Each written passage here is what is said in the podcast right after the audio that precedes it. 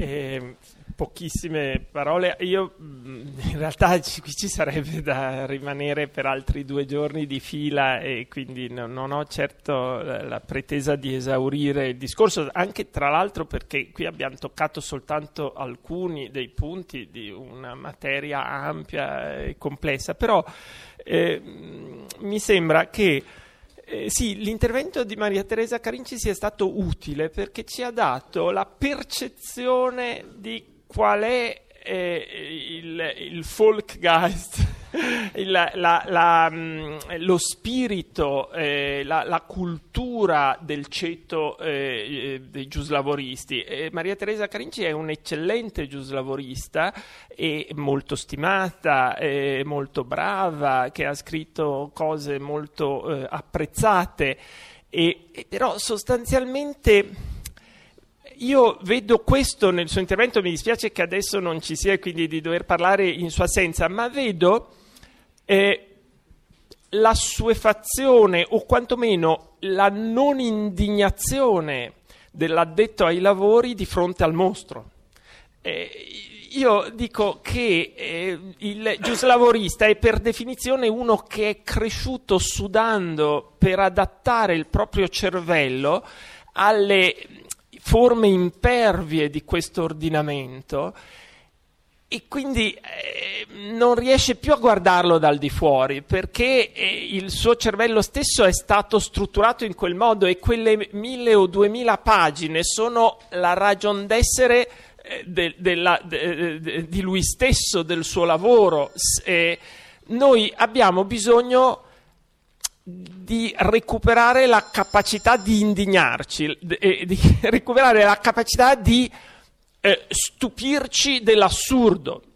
Ora, il, la, il, nostro diritto del lavoro oggi è assurdo. Il fatto che possa capitare che eh, su una materia importante come il contratto a termine un giudice ignori che c'è una norma contenuta nel comma 493 dell'articolo 2 della finanziaria del 95 eh, che, dico ovviamente numeri a caso, ma le, così vanno le cose, che riregola la materia in un determinato modo, cosa che era sfuggita a tutti quanti, ma questo non, non deve poter accadere. E il fatto che un diritto del lavoro sia illeggibile, incomprensibile, impresentabile all'estero, in un paese che ha il gravissimo difetto di essere in coda rispetto a tutto il resto d'Europa per capacità di intercettare gli investimenti nel mercato globale dei capitali. È un danno gravissimo, ma è un danno gravissimo per i lavoratori, perché gli investimenti stranieri sono domanda di lavoro, sono innovazione, che significa valorizzazione del nostro lavoro. Perché il lavoro italiano è pagato meno a parità di altre condizioni rispetto a quello tedesco o quello inglese? Perché c'è meno innovazione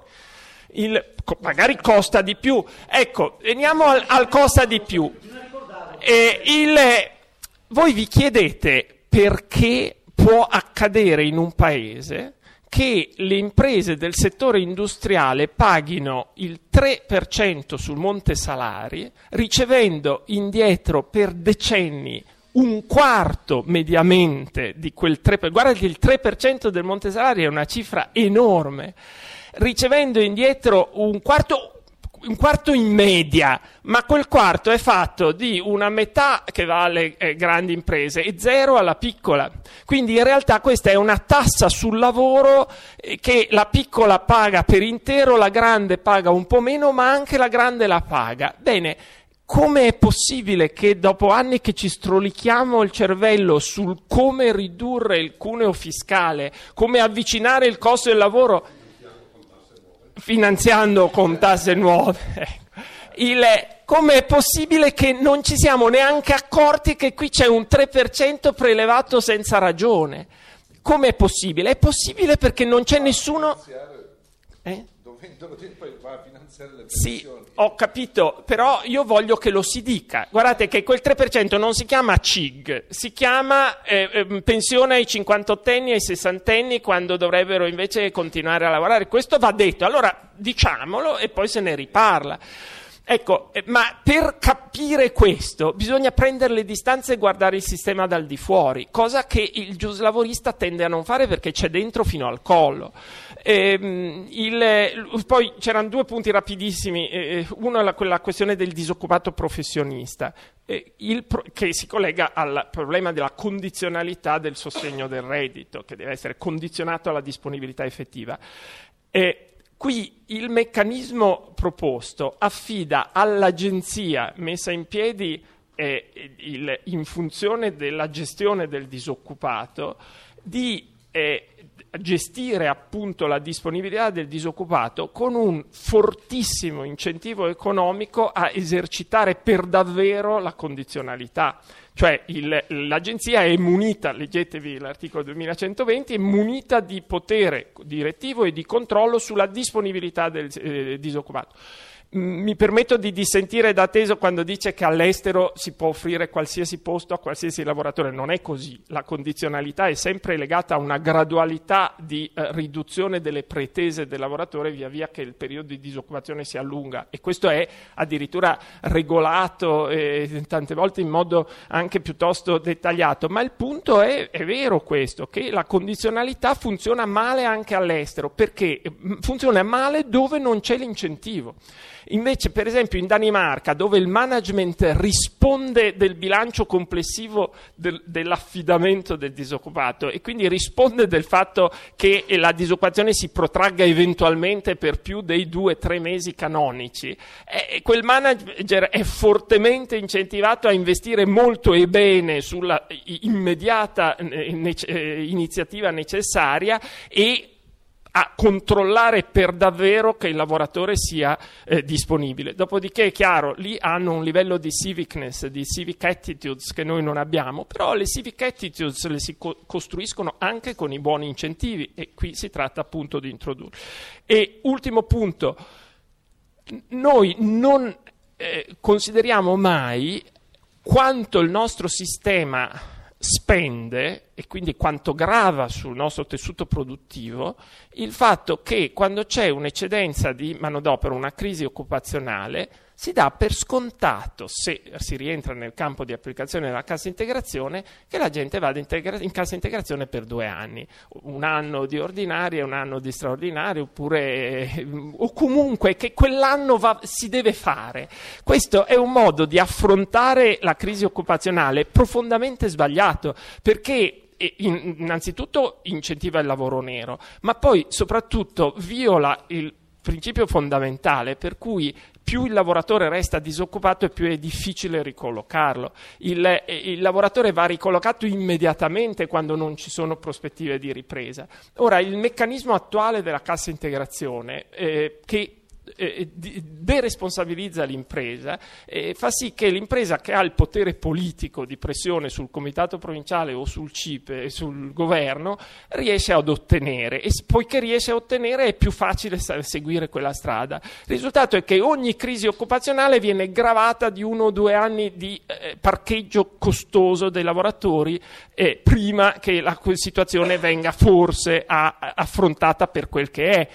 Qui invece responsabilizzando l'impresa si eh, diciamo, esercita una pressione affinché se non c'è davvero, perché se c'è prospettiva di ripresa del lavoro, l'impresa stessa avrà interesse a tenersi i lavoratori, il 20% non è un onere che la disincentivi dal, eh, dal, dal, dal trattenerli mettendoli in cassa integrazione, ma se quella prospettiva non c'è, quel 20% aiuterà a, eh, affrontare, a prendere il toro per le corna. I lavoratori avranno un vantaggio perché avranno il 90% invece che l'80%, più una attualizzazione del pericolo di sostegno futuro, quindi un grosso investimento immediato sulla loro professionalità. E allora si affronta subito il problema per quel che è e lo si risolve molto più facilmente. Questa dovrebbe essere la logica.